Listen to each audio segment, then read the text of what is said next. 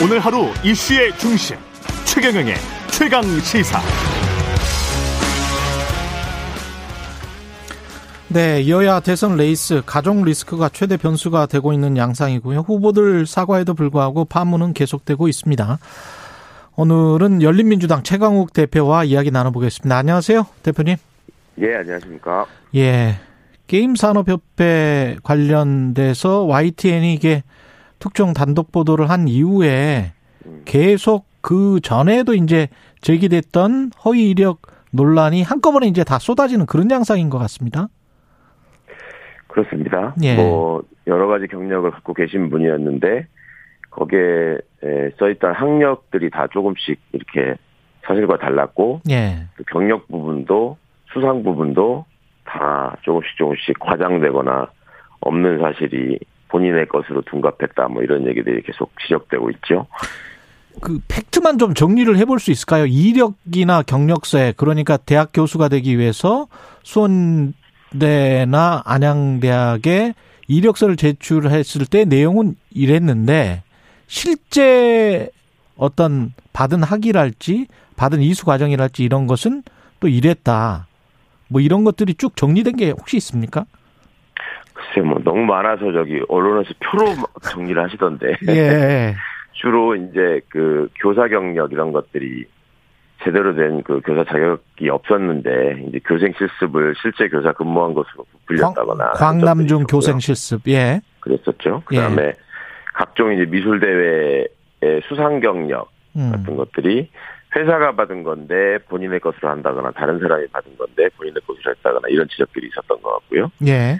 그 다음에 전시 경력 같은 것도 대표적으로 이제 좀 나왔던 삼성미술관이 있었느냐 그렇죠. 예, 하는 문제를 가지고 그 분당 삼성 플라자였다. 그럼 삼성 플라자에서는 진짜로 전시를 했느냐? 예. 그 뭐 제목이 다른 전시가 있었다. 뭐 이런 식의 얘기들이 지금 계속 이어지고 있었던 것 같고 예. 뭔가 하여튼 정확히 딱 맞아 떨어지는 건 없고 그다음에 이제 최근에는 그 NYU 뉴욕 뉴욕 대학에서 뭔가 연수를 받았다 했는데 그것이 음.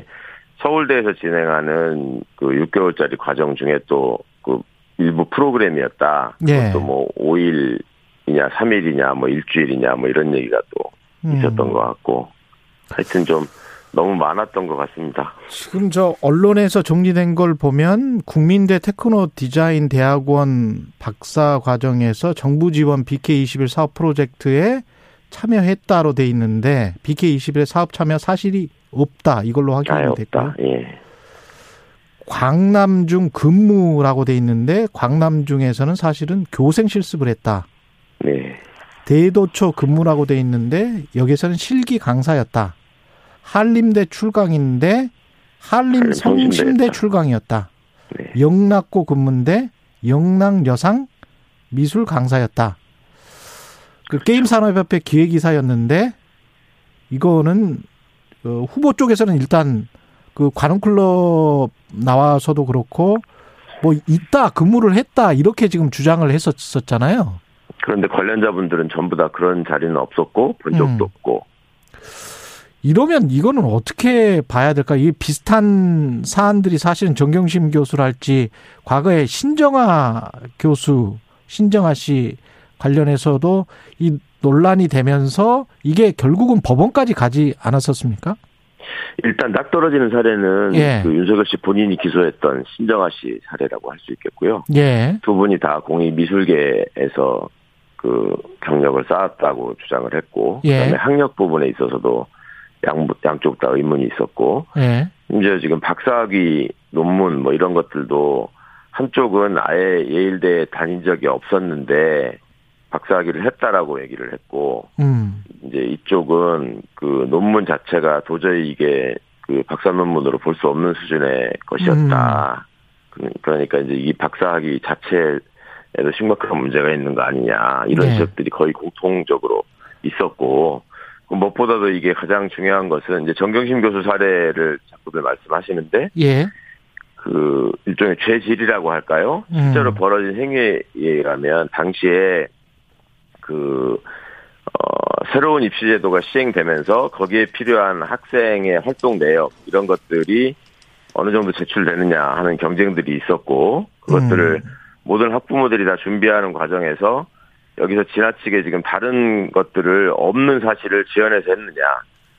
아니면 있는 사실을 부풀려서 인턴 활동 확인서를 썼느냐. 음. 실제로 활동을 한 걸 가지고 확인서를 써준 것이냐. 활동하지도 않았는데 써준 것이냐. 이런 것들이 쟁점이 됐고. 예.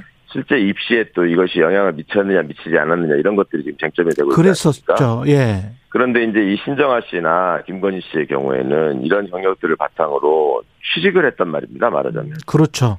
예. 그런 취직을 한다는 것은 음.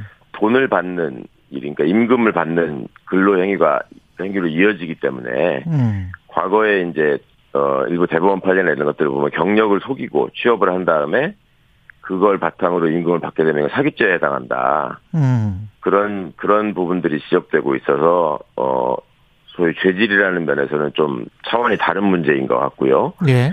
그리고 어 지금 당사자의 배우자가 선거에 출마한 후보이기 때문에 예. 거기서 지금 이 사실에 대해서 거듭 부인하는 발언을 일관하고 있어서 바른 클럽 토론에서 그랬죠. 예. 그렇습니다. 예. 그것이 이제 그 지적된 사실에 대해서 명백히 허위를 얘기해서 유권자의 판단을 흩뜨리게 되면 음. 그것은 허위사실 유포에 해당한다. 이걸 가지고 검찰이 지금 여러 차례 기소를 했고 이재명 후보의 경우도 그렇고 저도 그렇고 음. 그 이제 지금 윤석열 후보의 경우에는 그러면 어느 정도에 해당하느냐. 네. 그러니까 이런 점들에 대해서 그 국민들께서 그 전에 한번 봤던 일이 있으시기 때문에 예. 왜 남에 대해서는 굉장히 추상 추상 같은 가혹한 잣대를 들이대더니 본인의 일이 생기니까 전부 다 이해할 수 있는 일 내지는 다 사실인 것처럼 얘기하느냐 어. 이런 의문을 지금 거두시지 못하는 것 같아요. 그런 측면에서 봤을 때는 김우겸 의원도 그 이야기를 한 것 같은데 그 윤석열 후보 본인의 선거법 위반 측면도 들여다 봐야 된다라고 생각하십니까? 관훈클럽 토론 발언과 관련해서요? 그 그거는 이제 선거를 앞둔 후보가 국민한테 취해야 될 어떤 도리 특히 대선 후보이기 때문에 예. 근데 이제 이것이 그 본인이 한 그, 그간의 행적 때문에 음. 당신이 주장한 대로라면은 지금 당신의 행동에 대해서는 왜 지금 딴소리를 하느냐 음. 이런 부분으로 이해되는 게 맞을 것 같습니다. 예. 그러니까 지금 선거법 위반의 점에 대해서 그간의 검찰이 보여왔던 기준이나 태도에 의하면 기소되는 게 맞죠. 음. 네, 법원의 판단은 변론으로 하고 예. 그런데 본인은 지금 그럴 사안이 아니라고 얘기하는 것- 것이고 또 그렇죠. 검찰총장 출신이기 때문에 때문에 예. 왜 이렇게 말이 달라지느냐 음. 이런 지적은 당연히 받아야 될 것 같습니다. 아니 그 저 게임 산업협회 이사 그 재직 증명서 있지 않습니까? 네네 그 부분은 뭐 가령 사문서 위조를 만약에 했다면 네 그리고 이제 선거법 위반 측면을 김우겸 의원이 거론을 한 것은 관훈클럽 토론회에서 그게 아니고 확실히 게임산업협회 이사로 있었다. 네. 이런 주장을 했기 때문에 허위사실 유포 아니냐 그런 측면에서의 에, 선거법 위반 측면을 거론한 것 같거든요.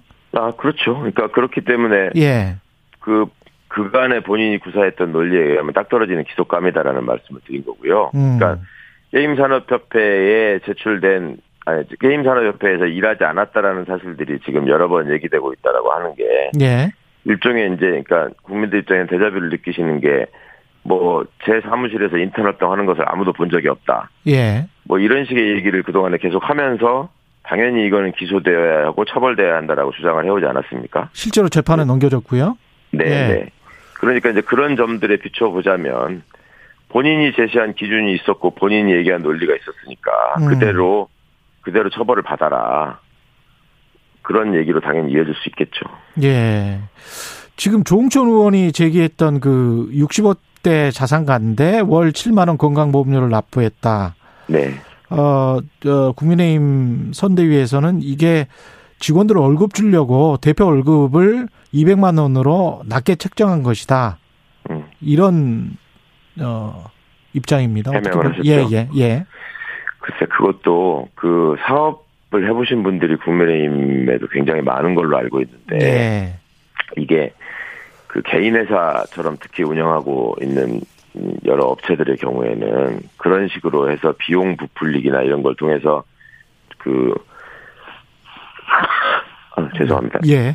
존조, 존조세나 조세를 줄이는 행위를 하는 게 일종의 탈세 행위가 일반화돼 있었죠. 음. 그러니까 그 일반 이제 큰 조직 조직을 가지고 있는 체계 안에서 그 일하시는 분들과 달리 작은 기업체에서 특히 본인이 이제 오너일 경우에는 그 본인의 봉급이나 또 본인과 관련해서 수반되는 여러 비용들을 본인이 책정하고 본인이 납부하는 것이기 때문에 그렇 그때 그때 상황에 따라서 본인의 부담을 최소화하는 쪽으로 연봉이 왔다 갔다 합니다.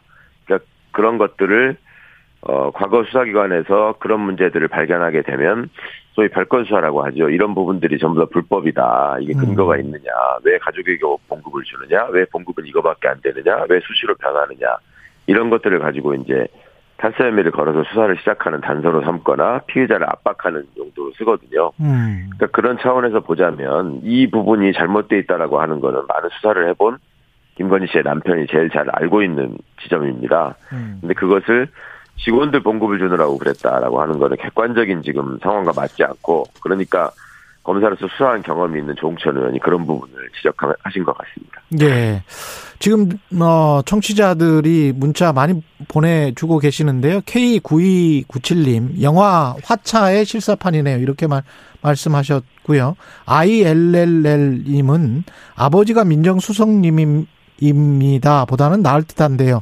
이렇게 말씀하셨는데 이 민정수석 아들이 뭐 다섯 개 기업인가요? 지원서 내서 아버지가 민정수석이다. 그거 딱 한 줄만 썼더라고요. 모든 경력에.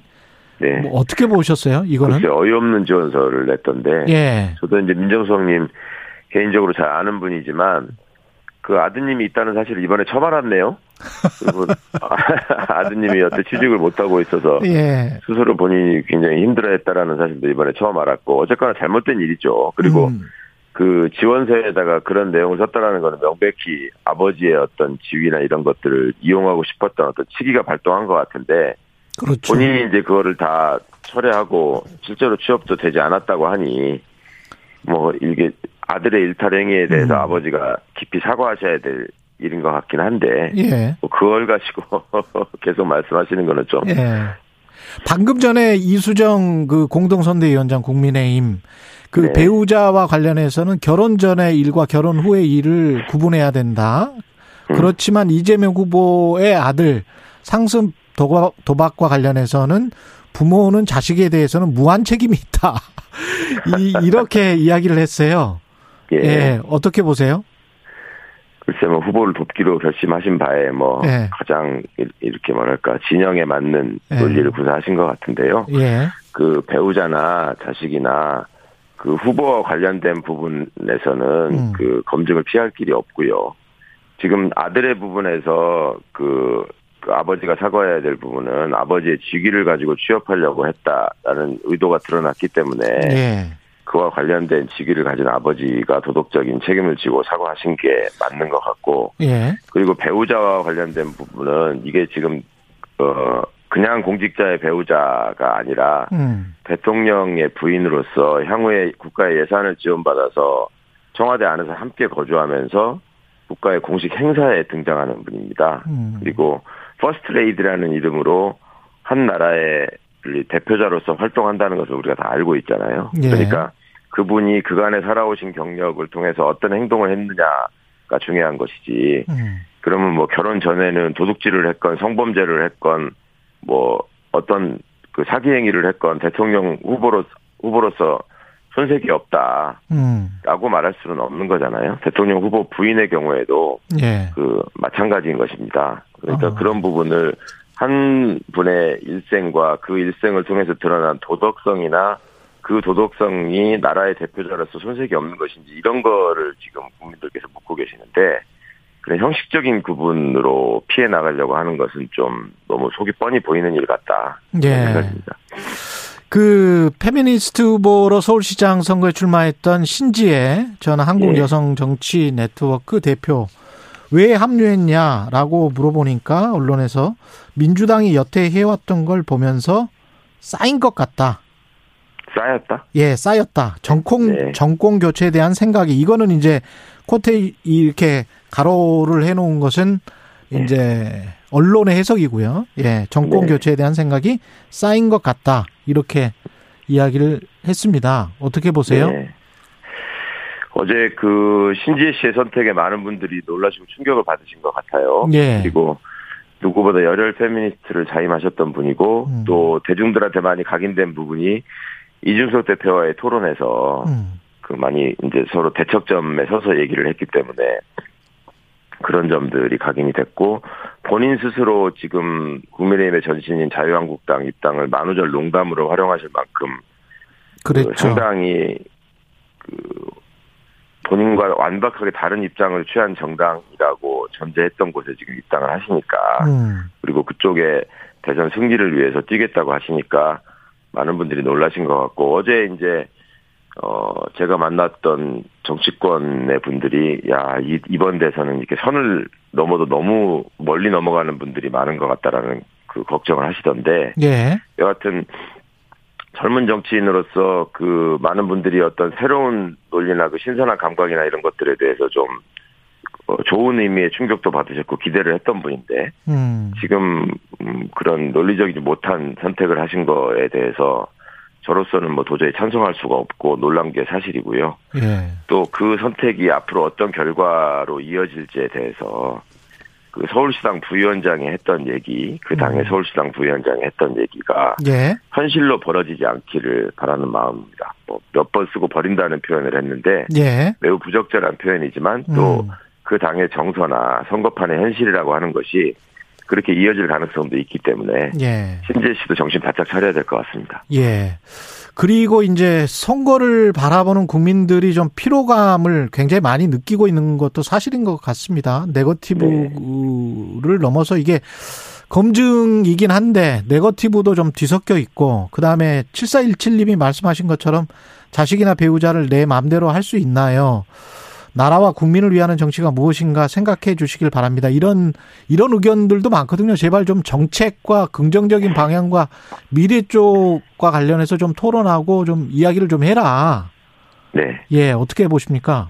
너무나 오르신 지적이죠, 교과서적으로. 그런데 예. 선거의 현실이라는 게 그렇게 되지 않았던 것이 역사였다는 것을 윤석열 후보 스스로 지금 어제 밝히지 않았습니까? 예. 그러니까 그런 점에서 피해갈 수 없는 과정 중에 하나인 건 맞고 어. 국민들이 피로감을 느끼시는 거는 선거 때마다 이어지는 어떤 네거티브 내지는 상대 후보에 대한 흠집 잡기 뭐 이런 면에 대한 피로감이야 당연히 있으시겠지만 예. 그보다 더 피로감을 가중시키는 요소로 작용하는 게 뭔지를 좀 봐야 될 것 같습니다. 그러니까 음. 후보가 그 문제에 대해서 어떻게 대응하느냐도 보시는 거거든요. 예. 그런데 그 과정에서 보이는 모습이 음. 너무나 비논리적이고 뻔뻔해 보이기까지 하고 그리고 뻔한 사실을 자꾸 부인하면서 제대로 된 사과조차 하지 않으니까 예. 그것이 이제 보시 보는 국민들의 감정선을 건드리게 되는 거고 음. 아 저런 사람들이 우리의 미래를 책임질 또 저런 후보가 우리의 미래를 책임질 공당의 후보로서 과연 자격이 있는 것인가 예. 이런 점에 대해서 계속 의문을 제기하시는 거기 때문에 예. 후보들은 그렇게 제기되는 문제에 대해서 볼멘 소리를 할 게 아니라 음. 그 문제 자체가 본인에게 어느 면에서는 타당하고 어느 면에서는 타당성이 없고 어떤 부분을 명확히 해명할 수 있는지 그 어, 정리만 좀 잘 해주면 음. 국민들 입장에서는 당연히 조금 그 판단 기준이 명확히 설 것 같고 피로감도 좀 덜해지시지 않을까 생각합니다. 민주당과의 그 당대당 통합 작업은 지금 어떻게 돼가고 있습니까? 마지막으로. 예, 그 중간에 어 협상단 협상단끼리 몇 번의 공식적인 만남을 가졌고요. 예. 그리고 무엇보다 중요한 것이 열린민주당이 그간 표방했던 여러 가지 개혁 과제나 가치들이 음. 합당이라는 과정을 통해서 사장되는 것이 아니냐라는 우려를 열린민주당의 당원분들이 굉장히 많이 하고 계세요. 예. 그리고 민주당의 당원분들도 열린민주당의 합당이 대선 승리를 위해서 꼭 필수적인 것이냐라는 점에 대한 의문들을 갖고 계시는 분들이 있는 것 같고 예. 저는 이제 저희는 열린민주당 차원에서는 당원분들과의 만남을 통해서 당원분들의 요구, 당원분들의 생각, 또 당원분들이 고수하고자 하는 개혁의 가치 이런 것들을 지금 정리하는 시간들이 있었고요. 음. 그것을 이제 곧 저희가 공식적으로 발표하면서 제시하게 될 것입니다. 예. 그러면 그것을 민주당이 어떻게 받아들이느냐 하는 문제가 남은 것 같고요. 어. 그런 과정들을 거치게 되면 이제 양쪽 다 당원분 당원들의 그 동의를 구하는 결정을 구하는 절차로 들어가게 될 텐데 그 시점이 어느 정도? 이제는 뭐 지금 12월 20일이 넘었기 때문에 이제 네. 막바지에 다다른 걸로 보셔도 될 것 같습니다. 이달 안, 이- 금년 안으로는 하여튼 끝내고 싶은 게 저희도 생각입니다. 아. 금년 안에. 예. 네. 알겠습니다. 말씀 감사하고요. 열린민주당 최강욱 대표였습니다. 고맙습니다. 네, 감사합니다.